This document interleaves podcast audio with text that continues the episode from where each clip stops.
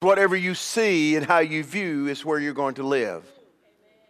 It's where you're going to abide, it's where you're going to dwell. As a man thinks in his heart, the Bible says, so is he. There's a power in you because you were created by the God Almighty in his likeness and his image that when you think a thing and say a thing, it comes to pass. Because you are God like in nature, whether you believe it or not. The trick of the enemy is try to get you not to see that, not to be that. But I've come to announce to the church today Jesus, in fact, is alive. He's not dead. I don't serve a dead Jesus. But see, I believe that which he said is real. I believe it shall come to pass. I've watched him do too many things in my life to start doubting him now. He's still a powerful God and still can change your life. And I believe today is your day. There's things in your life that have died that the Lord's about to resurrect. John 20, 1 through 18 in the NIV. Early on the first day of the week, while it was still dark, Mary Magdalene went to the tomb and saw that the stone had been removed from the entrance where Jesus was. Notice I said was. So she came running to Simon Peter and the other disciple, which was John, the one who Jesus loved. They defined him. The one who Jesus loved would be John. And said, They have taken the Lord out of the tomb. They've stolen him. They've taken him away. And we don't know where they have put him. So Peter and the other disciple started for the tomb. Both were running. But the other disciple outran Peter. John outran him and reached the tomb first. He bent over and looked in at the uh, strips of linen lying there, but did not go in. What were the strips of linen? They were the grave clothes. Then Simon Peter, who was behind him, arrived and went into the tomb. He saw the strips of linen lying there and as well as the burial cloth that had been around Jesus' head. The cloth was folded up by itself, separate from the linen. Finally, the other disciple who had reached the tomb first, that being John, also went inside. He saw and believed. They still did not understand from Scripture that Jesus had to rise from the dead. See, it didn't matter that he went to the cross. It didn't matter that they put him in a tomb. It didn't matter that they cruelly, inhumanely beat him for everyone seated here today. What matters was he was in a tomb and he came out of it. So remember that. Jesus had to rise from the dead. Then the disciples went back to their homes, verse 10. But Mary stood outside the tomb crying as she wept. She bent over to look into the tomb and saw two angels in white seated where Jesus' body had been, one at the head and the other at the foot. They ask her, Woman, why are you crying? Why in the world are you crying and why are you even in here? It makes no sense to the angels. They've taken my Lord away. They've stolen him. They've taken my Lord away and said, I don't know where they've taken him or put him. And at this, she turned around and saw Jesus standing there. But she did not realize that it was Jesus. How could she? Just a few hours before, she had watched him die on a cross. She watched the disfigured body of a man that the Romans beat to where you could not recognize him. He was unrecognizable. And now she sees this man.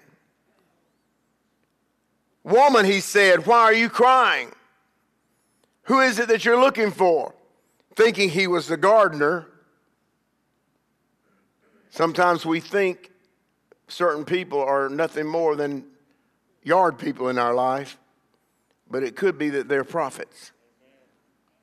She said, Sir, if you have carried him away, tell me where you have put him, and I will go get him. Jesus said to her, Mary. She turned toward him and cried out in Aramaic, Rabboni, which means teacher. Jesus said, Do not hold on to me, don't touch me, for I have not yet returned to the Father. Go instead to my brothers and tell them I am returning to my Father and your Father, to my God and your God. And Mary Magdalene went to the disciples with the news I have seen the Lord. And she told them that he had said these things to her. I think it is interesting to reflect and look back at some of the things that happened at that moment. Interesting that though Mary, Peter, and John witnessed the same empty tomb, their responses were drastically different. What do you mean? Number one, you have to believe that he's alive. So, all three, Mary, Peter, and John, witnessed the same thing, but their responses were different. What do you mean? Well, Mary saw and believed his body was stolen, right?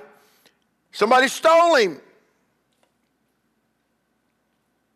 John, the beloved, saw and believed that he had risen because he had believed. Scriptures seem to indicate that Peter saw and did and didn't know what to believe. Isn't it amazing that the, same, that the people can look at the same thing and see something totally different? It's important that you see Jesus as he is.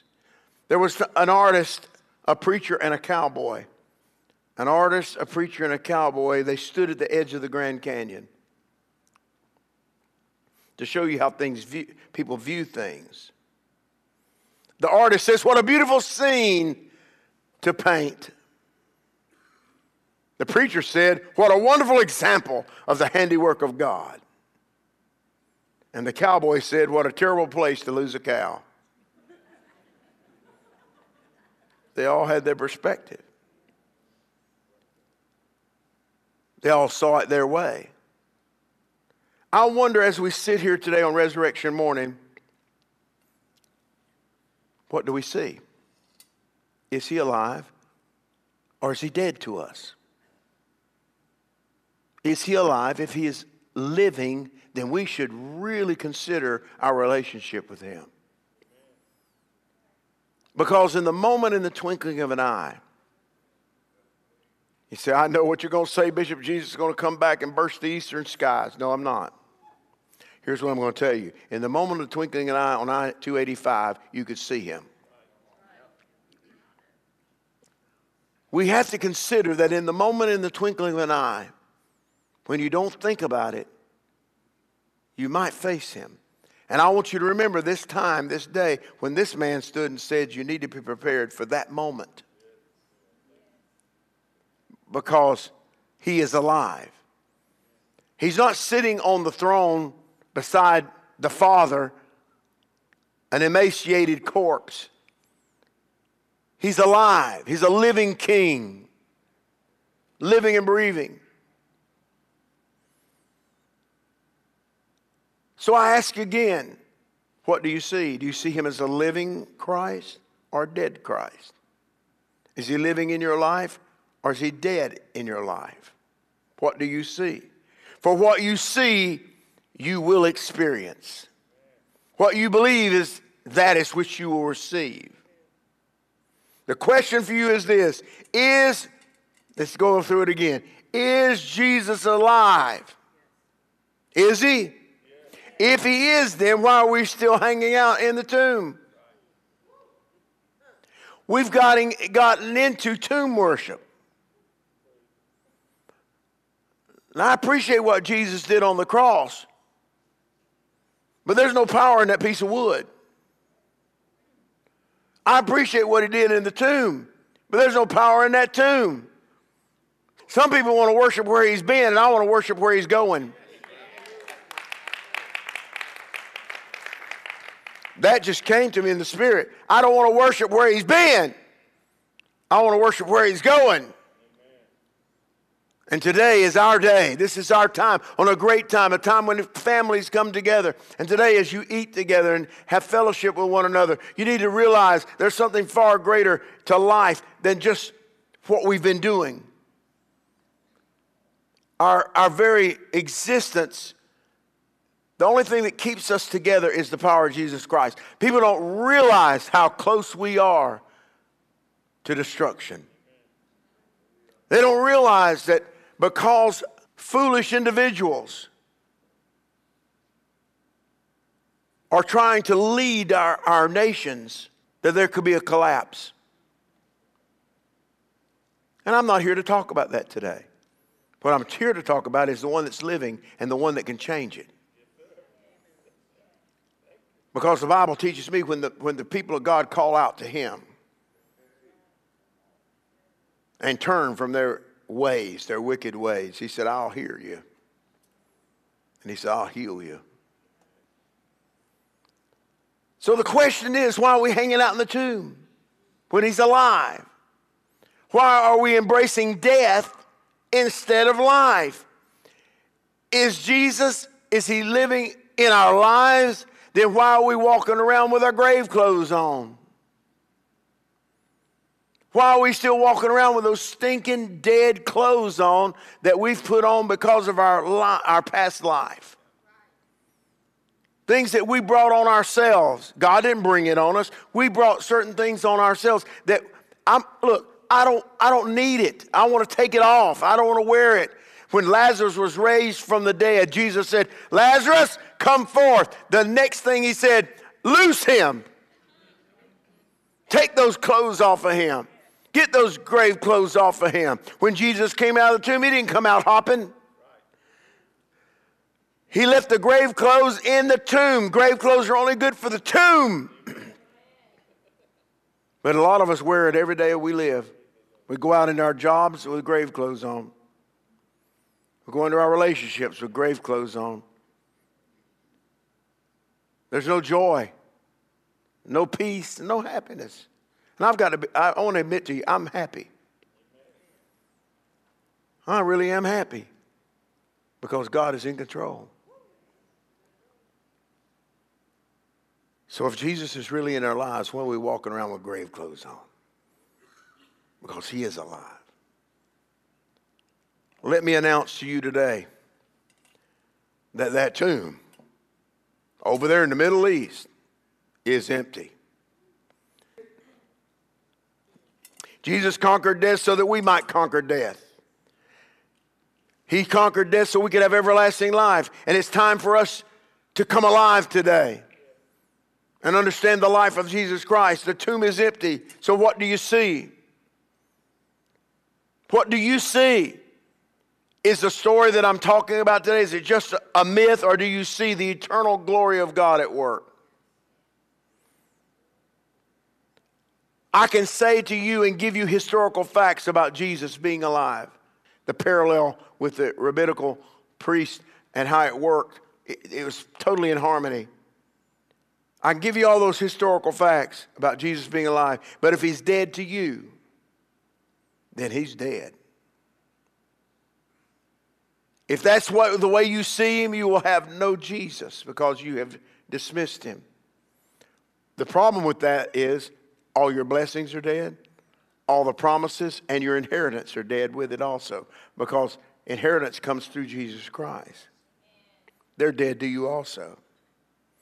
So, other great men and women and religious leaders have died and they were buried, and I'll guarantee you I can take you to their tombs today, and their bones are there. But the tomb of Jesus. It was a new tomb, never been used before. He's not there. As a matter of fact, the tomb was a borrowed tomb. Well, why did he have to borrow a tomb? Because he didn't need it but for three days. That's all he needed it for. That was the resurrection power. Jesus said in John 2 19 to 21, Jesus answered and said to them, Destroy this temple. He was talking about himself. And in three days I will raise it up.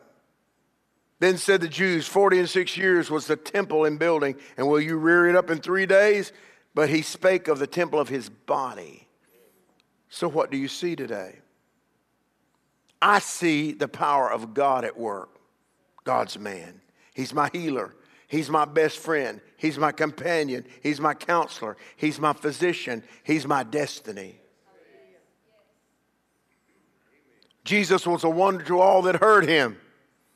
He spoke, the Bible said, like no other man. The Bible says he went about doing good, healing the sick, raising the dead, casting out demons. That's what he did. That was his crime. He did good. What the world saw was a threat to their way of life. The religious leaders saw a threat to their position. So they crucified the way, the truth, and the life.